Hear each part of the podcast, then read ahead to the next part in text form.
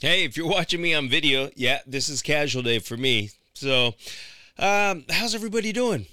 I'm doing pretty good myself. You know, just had a party, had a great time, and eh, didn't drink too much at all, but more than I usually do. So, why am I talking about that? Well, because today's topic is uh, on alcoholism. My guest is Andrew Culkin, and he has a book out called Amanda, A Cautionary Tale of Alcoholism. And it's about his wife who passed away from alcoholism. So we make light of certain situations, we joke, and we have a good time during our conversation. But I just want you guys to know that we both are aware that it is not a, a joke, it's not something that's funny. Um, so don't take us, you know, in the wrong way uh, that we think it's funny because it's not. So there's also a lot of folks out there who probably have had direct or at least an indirect contact with an alcoholic. You know, that's one of those things where it, it's like one of those, what is it, six degrees of separation. You know somebody who knows somebody. Well, that means that probably every single one of us knows of an alcoholic or a functioning alcoholic. So, what is a functioning alcoholic? It's an alcoholic, right? Anyhow, so please sit back, listen, enjoy. Please comment, please like, and please share. So, enjoy, and thanks for always supporting amazing people, amazing things.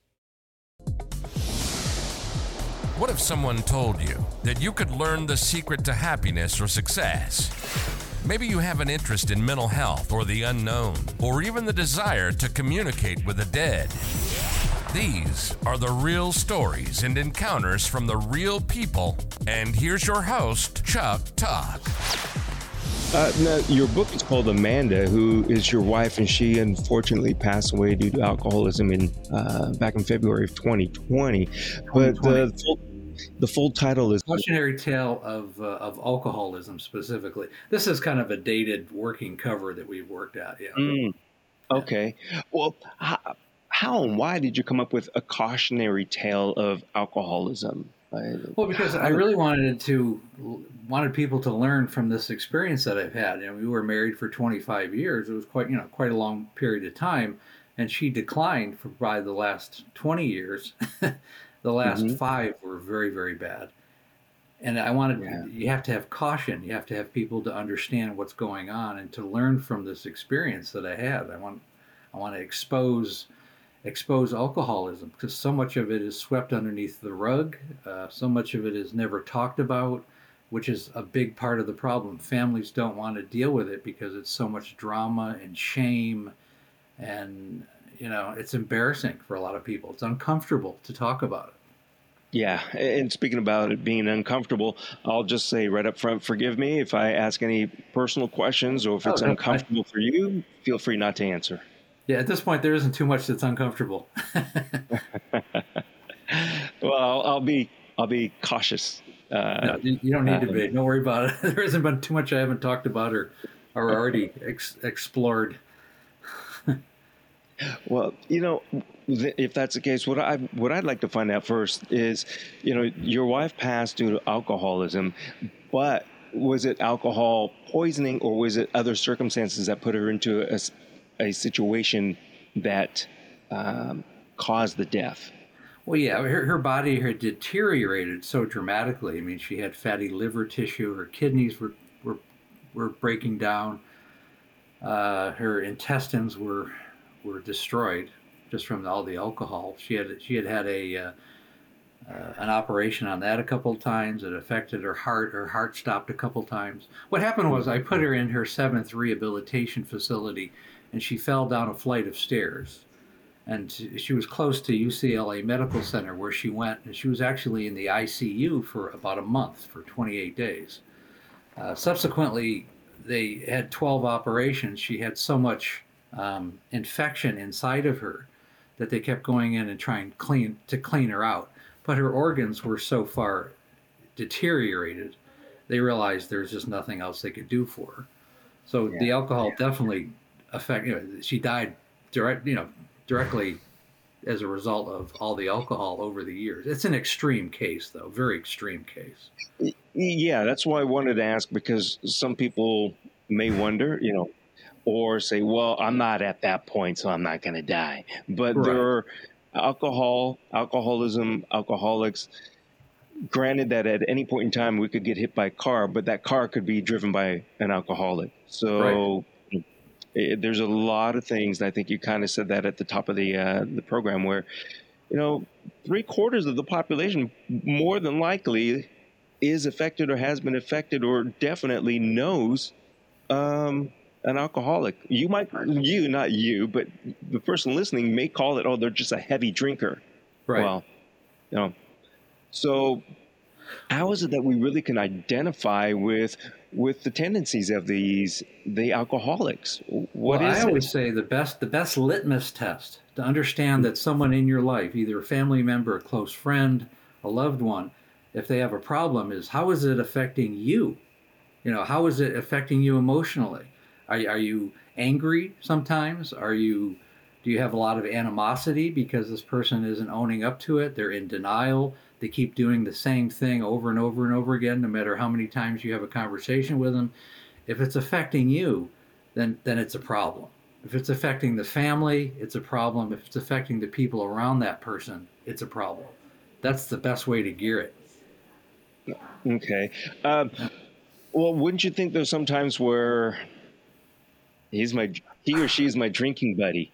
You know, right? It doesn't bother me. It doesn't affect me. We're we're out drinking, but you know, that's true. Uh, that person, oh, they just drink more than me, but it's okay. Um, I mean, in a situation like that, how is it that how is it that you can really tell with that litmus test that um, if you know well, if it bothers that's true, but it, it, I think that's what the whole point of me, you know, talking about this is to expose the truth. Maybe someone will realize, well, he's not drinking more than me. He's got a serious problem.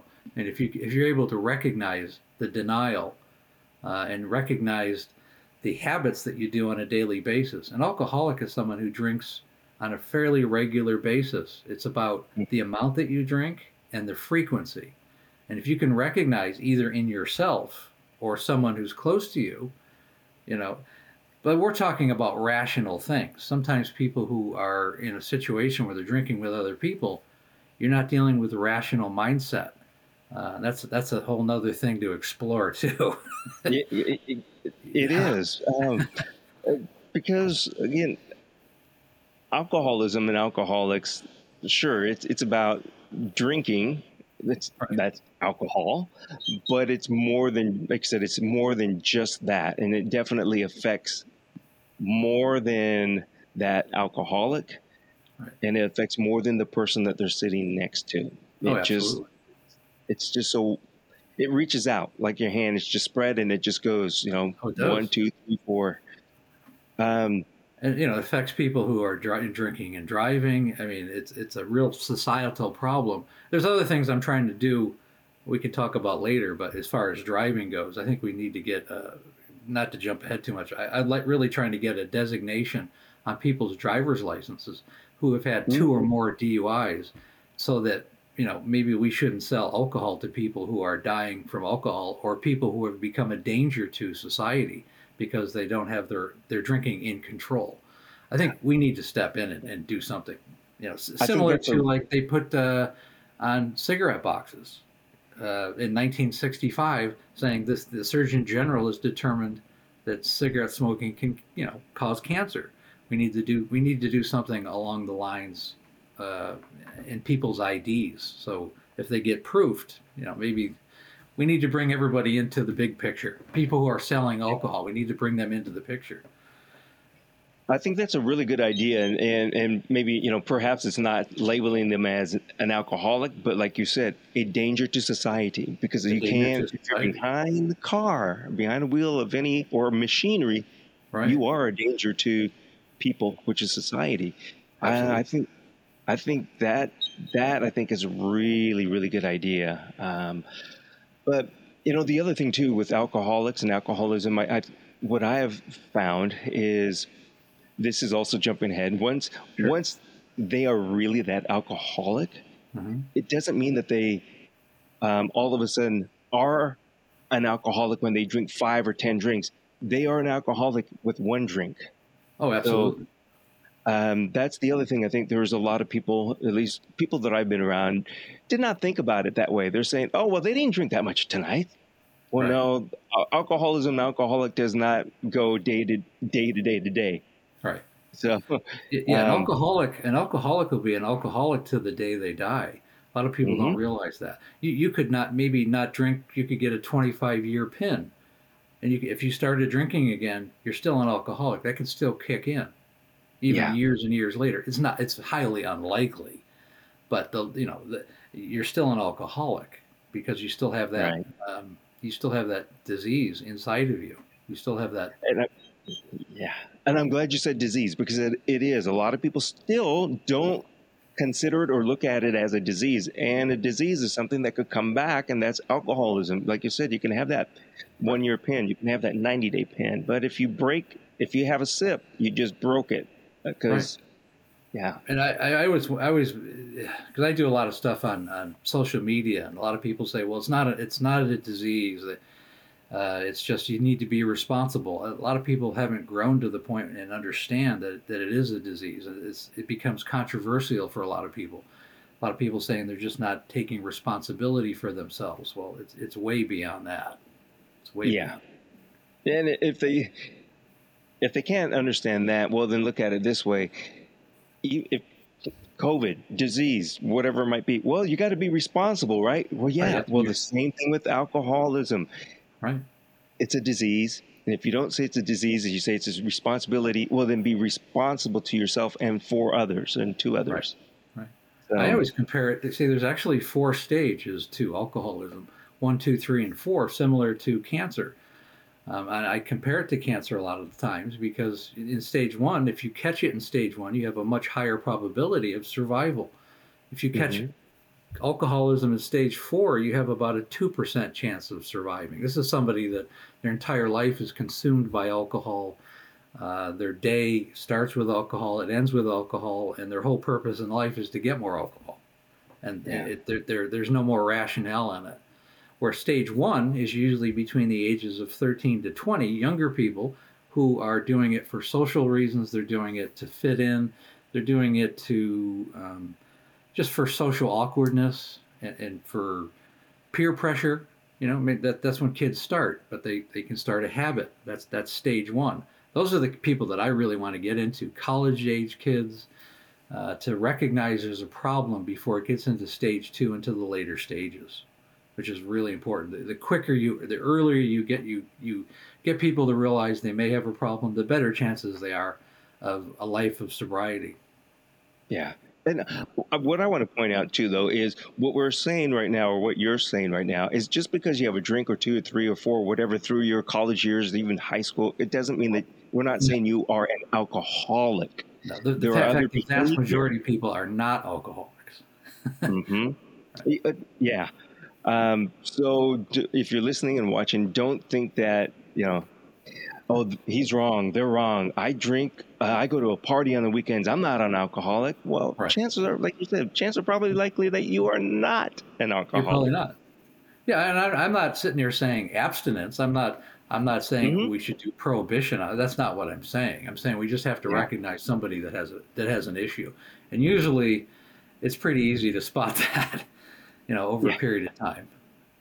Sure. Um, you know, I think one of the biggest things, like you said at the beginning, is, is how, is it affecting you? How much is it affecting you? And is that person that's drinking or drinking heavily or whatever it might be, has their behavior changed? And is that change of behavior a constant or almost like a normal? It doesn't mean you go to a party and they're getting all crazy right. and you're going, oh my gosh, you know. No, that's not what we're saying. Right.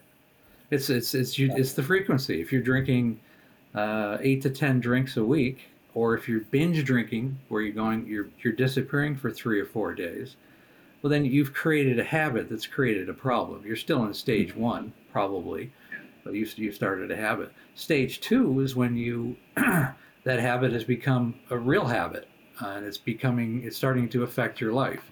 Maybe it affects your job. You're getting You know, you, you start the weekend on Thursday, and, and uh, the following Wednesday, it's still the weekend. Mm-hmm. You know, that that's a good another way to gear it too. Yeah, and, and fortunate or unfortunate, however one is going to look at this, is there are a lot of functioning or functional alcoholics out there. Um, And I think, I personally think that some of them know they are mm-hmm. to a degree. They may right. not use the word, I'm an alcoholic. They say, right. oh, I like to drink a lot. I could go to work. I feel fine. Right you know, and it's, is... well, it's, it's, all part of the denial process. It's all part of the denial. Is uh, they call it functioning alcoholic. While you're functioning now, but you know, over periods of years, it's going to be a problem. Like my wife, excuse me, she used to drink uh, a bottle of wine every night, a small bottle of wine. You know, eventually, you know, home from work, we were sales reps, uh, and there was, you know, it was stressful at the time. We had our own brokerage, uh, and every night she would drink a bottle of wine, and that bottle of wine turned into a bigger bottle of wine. And then eventually that bottle of wine turned into two bottles of wine. Yeah, she was functioning. We made good money, and she was a very good sales rep. Uh, but then she started getting things like DUIs uh, and not showing up, uh, you know, not not being be, being responsible, uh, and eventually she became no longer a functioning alcoholic, and it creeps yeah. up on a person. Yeah, by then well, it's too late. It's too late by then. Yeah, you know, in addition to that, maybe you are not getting DUIs. Maybe you are not late for work. Maybe you are still getting things done. But you have to realize that you are doing um, irreparable damage to yourself. And in the end, you're going to pay for it. And then it's not, uh, once again, it's not just you. Right. You know, it's not just you. um, you know, because so, it, it, oh yeah, go ahead. No, no go ahead. If you could finish your thought. I was just going to ask you, uh, uh, how is it that one um, approaches the alcoholic? Because you don't want to, you don't want to confront them, you know, head on and say, "You drink too much. You're you're an alcoholic." You know, so how does one responsibly or uh, make that calculated move to respond or to approach an alcoholic. Well, you, you do have to do an intervention of sorts, and it depends on the relationship. If it's a mm-hmm. if it's a spouse, you know, relationship like my wife, I would do kind of a mini intervention. I would sit down and say, "This is how it's affecting me. This is how it's affecting us. This is how it's affecting our life." And if it continues, we're going to have a further, we're going to have deeper problems. Um, and then eventually she realized that she needed to go to her first rehab and she admittedly said she realized that she had to because she was extremely sick. She had done a period of binge drinking. Hmm. But just in general, I think if you have a spouse, you just you have to bring it up. You have to you have to expose how you're feeling. Uh, alcoholism becomes very narcissistic. Uh, even if it's not the person's normal personality, it's a very selfish uh, type of disease where the person is more concerned about consuming alcohol and getting alcohol, uh, regardless how who it's affecting, and they're not aware of how it's affecting the people around them. So the people around them do need to intervene. They need to intervene, even you know, even in conversation. If it's a mm-hmm. child, I mean, sometimes the whole family needs to get together and intervene. If it's become a, a person who's really, really out of out of hand, you know, somebody who's just uh, you know crashing and burning their life. Uh, they, they, they definitely need to have an intervention. And an intervention would include ultimatums, you know, especially if you're supporting that person. You know, like with my wife, I used to have I used to, ta- I used to have to take away credit cards, uh, the car keys. I had, to, I had to hide bank accounts. I had to get all access of funds away from her because mm-hmm. it would just, you know, if she had any access to money, it would mean she'd get alcohol. So you have to intervene. Absolutely.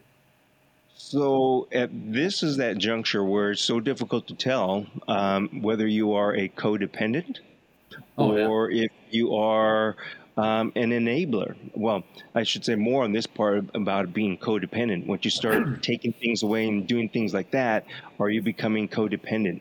Um, so how is it that how is it that one knows that they are become codependent or actually an enabler uh, because well, that's a difficult one. Yeah, you, you just have to. Again, that's kind of what my course and my book talks about. Is mm-hmm. you you have to look at what your own actions are as a family member or someone who's close by.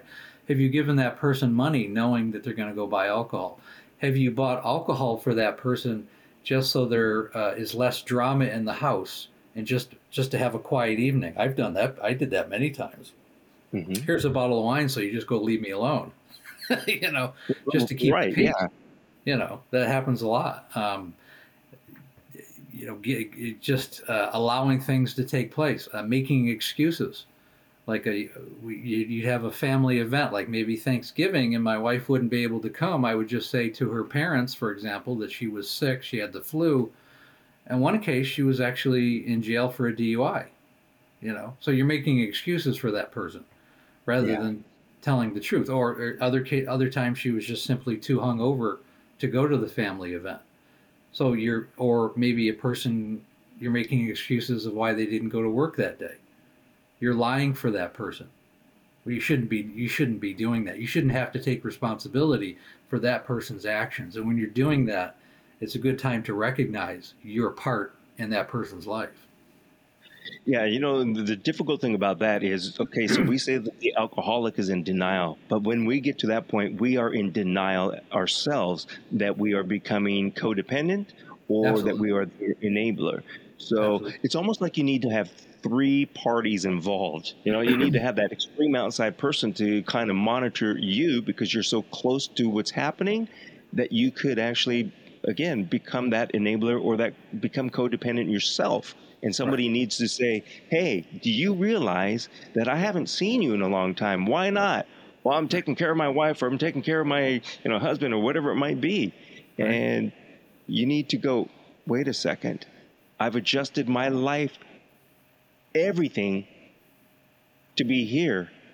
So that could be that uh, codependent, you know? Absolutely. That's why I wrote the book, and that's why I have a coaching program to become that third person so that someone can identify and, and everything I'm talking about can resonate with that person, and they will be able to identify being a codependent, being an enabler, or being an alcoholic, and your role in the whole the whole thing. I always mm-hmm. say, you know, when a person's an alcoholic, the whole family is is suffering from alcoholism. It's a disease that everyone is suffering from, and you yeah. just have to identify your role in that person's life. And you know, if are you contributing to the alcoholism or are you intervening and recognizing when to do both? Yeah. Uh, I think probably one of the most difficult things, and I'm going to ask you this, is sure. the the extreme outside people of that circle may say, well, if you knew, why didn't you leave? Or right. the other thing is, well, you know, didn't you see it and didn't you know? That right. kind of thing. Well, I get so, that all the time. I go, well, you're married 25 years. Why did you stay? Why did you stay? You know, well, you know, that's my my personal reasons. I mean, I come from a very uh, you know, both my parents were married. My parents were married for 60 years. My grandparents were married for 50. It's part of my own culture. I, mean, I got married for better or for worse. But I was, you know, I was pushed to the point where you don't want to be taken down either with, with the ship.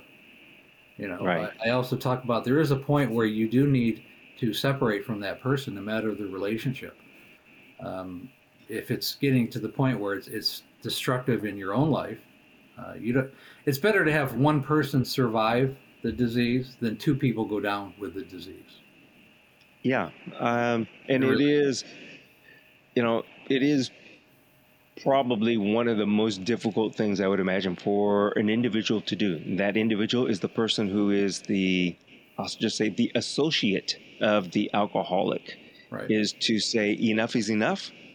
I'm out of here, um, which is you know it, it's hard to do. And like you said, uh, it could be your own beliefs, your own um, personal reasons, whatever they may be, that you are still there. Right. But you, bottom line, that you need to recognize when you yourself is becoming an enabler or codependent of the person. Um, it's very difficult because it can it can sneak up on you. You don't realize when you're that close to it uh, how your life has changed, how it was different from 10 years ago.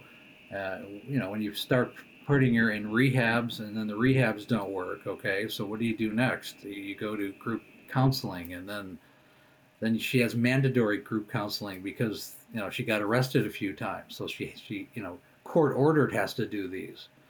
Uh, and then you you, you kind of keep following you know and making sure all these steps are taking place and then years go by and you're still there and um, you kind of look back and you kind of wonder why did, why did I go through all that? You do. Yeah. Absolutely. It's it's got to be the hardest thing and I, I would have to uh, say that the survivor, it's not your fault. You know, it's oh, yeah, it was never oh, your fault.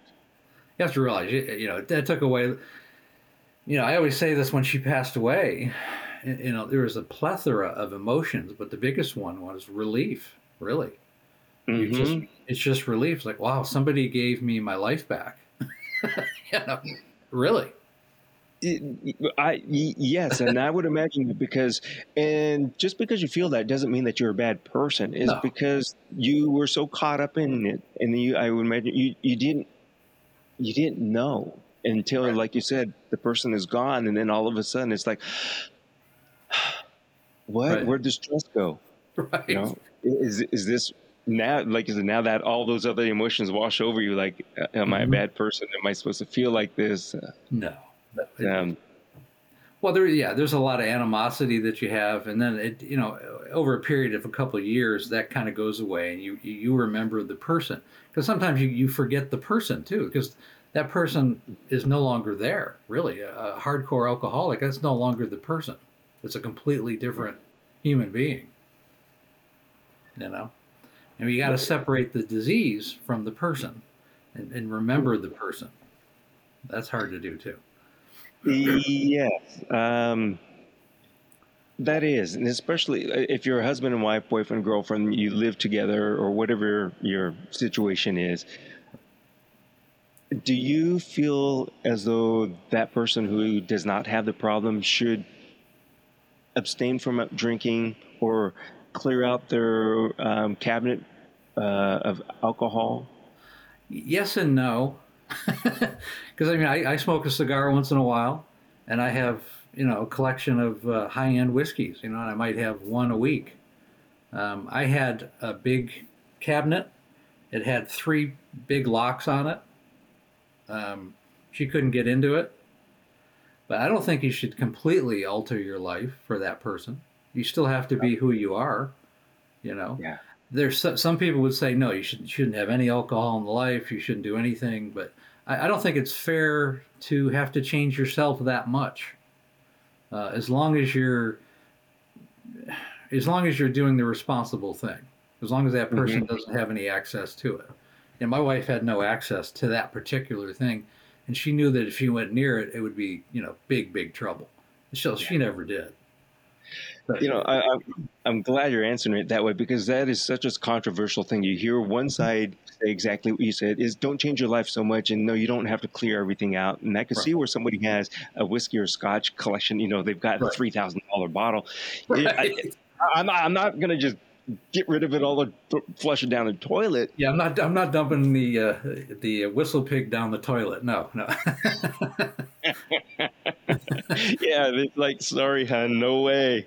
Right. But you know, and then you hear the others that say the complete opposite. You need to get away. You need to get rid of everything, everything that you have, and you don't even go out and drink.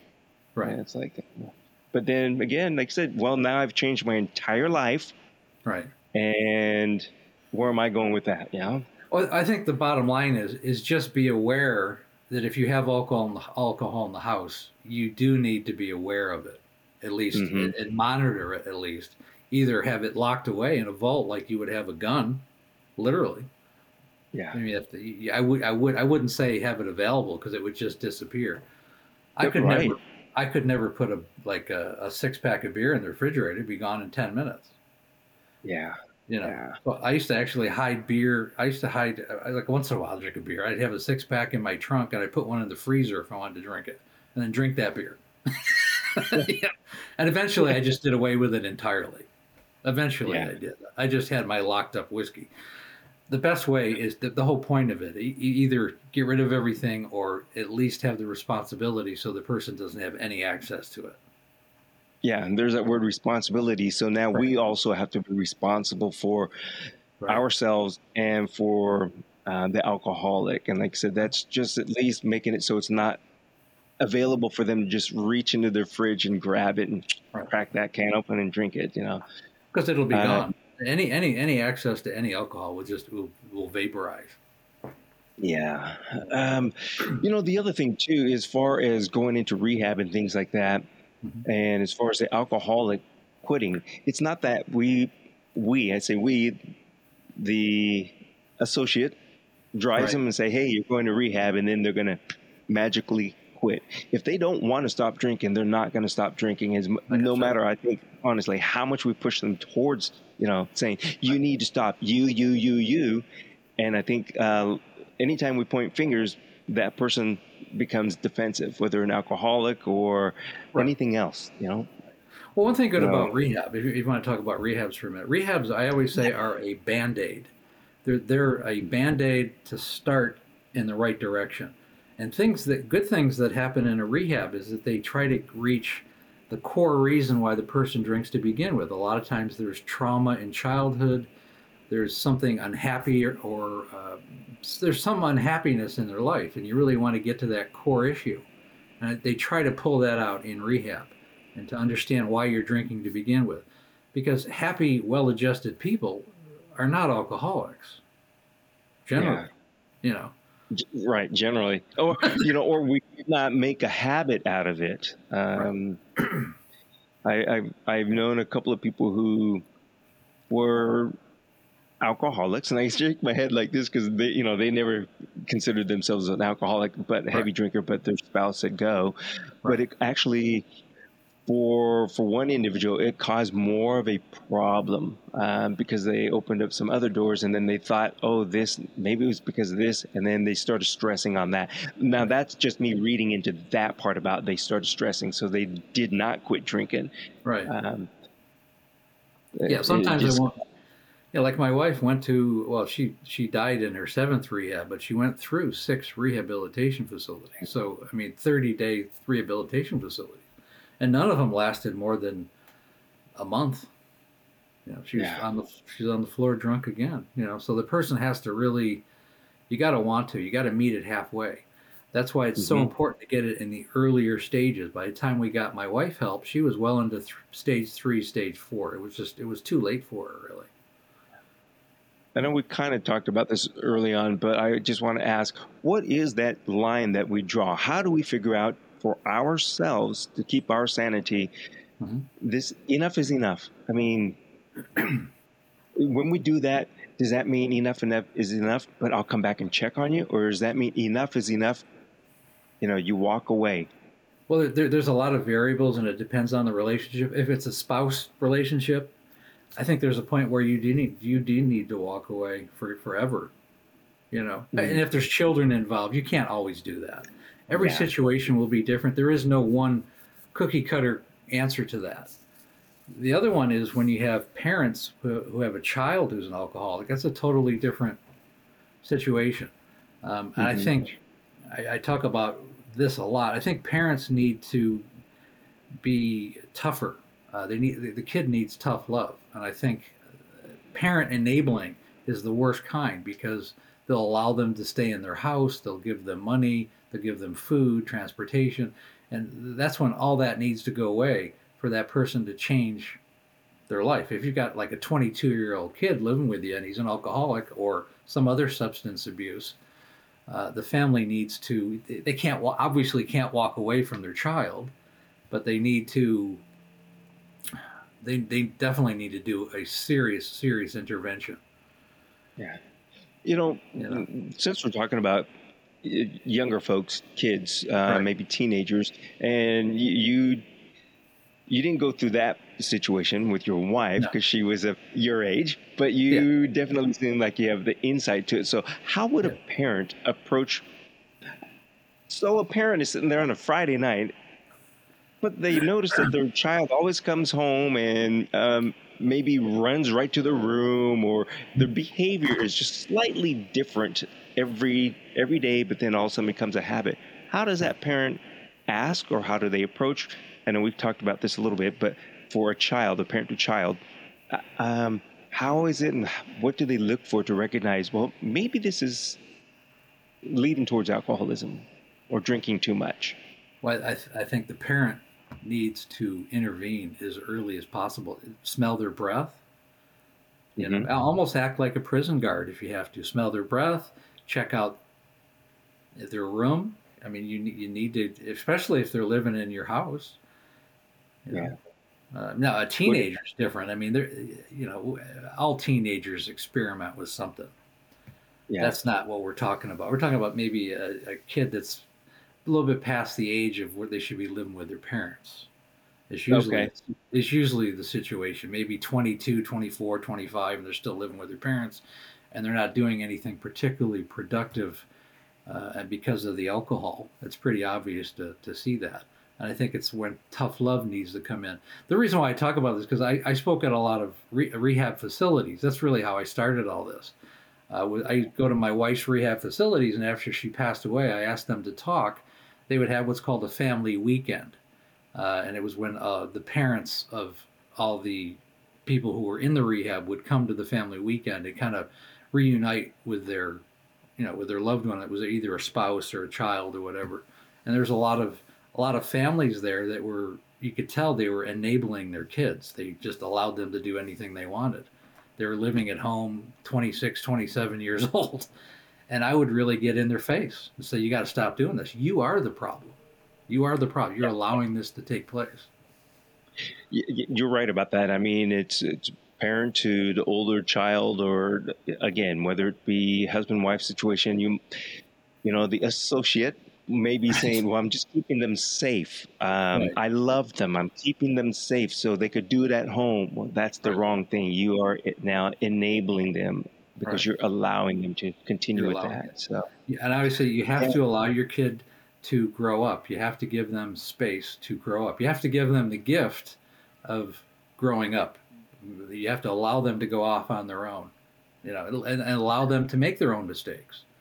People grow when they don't have any money in their pocket and they're hungry.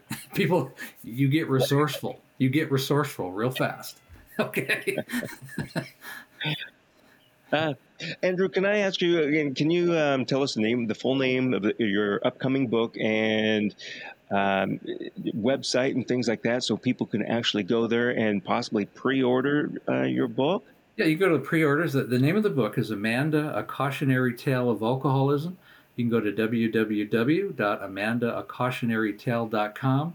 You can go in there and put your email and name for pre-orders and I have uh, there's a it's called there's an alcoholic in the family. It's a co- coaching program coming out in October of 2023, and that's going to be very it's it's about four hours of content, and then we're going to have a uh, group counseling and uh, some other bonuses that are all going to be attached to it. It's really designed to help families and identify an alcoholic, what to do, and an alcoholic to di- identify in themselves that they might have a problem as well. Yeah, it, uh, you know, so we were kind of talking about this earlier, where probably three quarters of the population is affected by, or at least we'll say half are affected by alcoholism or an alcoholic. Three quarters uh, know someone, but half joking. We've all heard that, you know, six degrees of um, seven separation degrees of separation, from, right? Kevin, Kevin Bacon thing, yeah. yeah, yeah, which in this situation would mean that every single person on this planet would know an alcoholic or oh, somebody oh, that has a absolutely. drinking problem. Absolutely. Um, uh, you know, the last thing that I want to ask you is so, what do we need to know, and how is it that we can, uh, well, how does people, how do people, the society, uh, understand? How do I put this?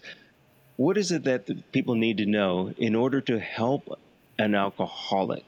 Um, I, I know we've kind of everything that we're talking about is kind of about that, but is there anything specific that non drinkers need to know? Uh, best practices to help an alcoholic or heavy well, drinker? I think the best the best thing is to identify that there's a problem and, and, and to have a conversation.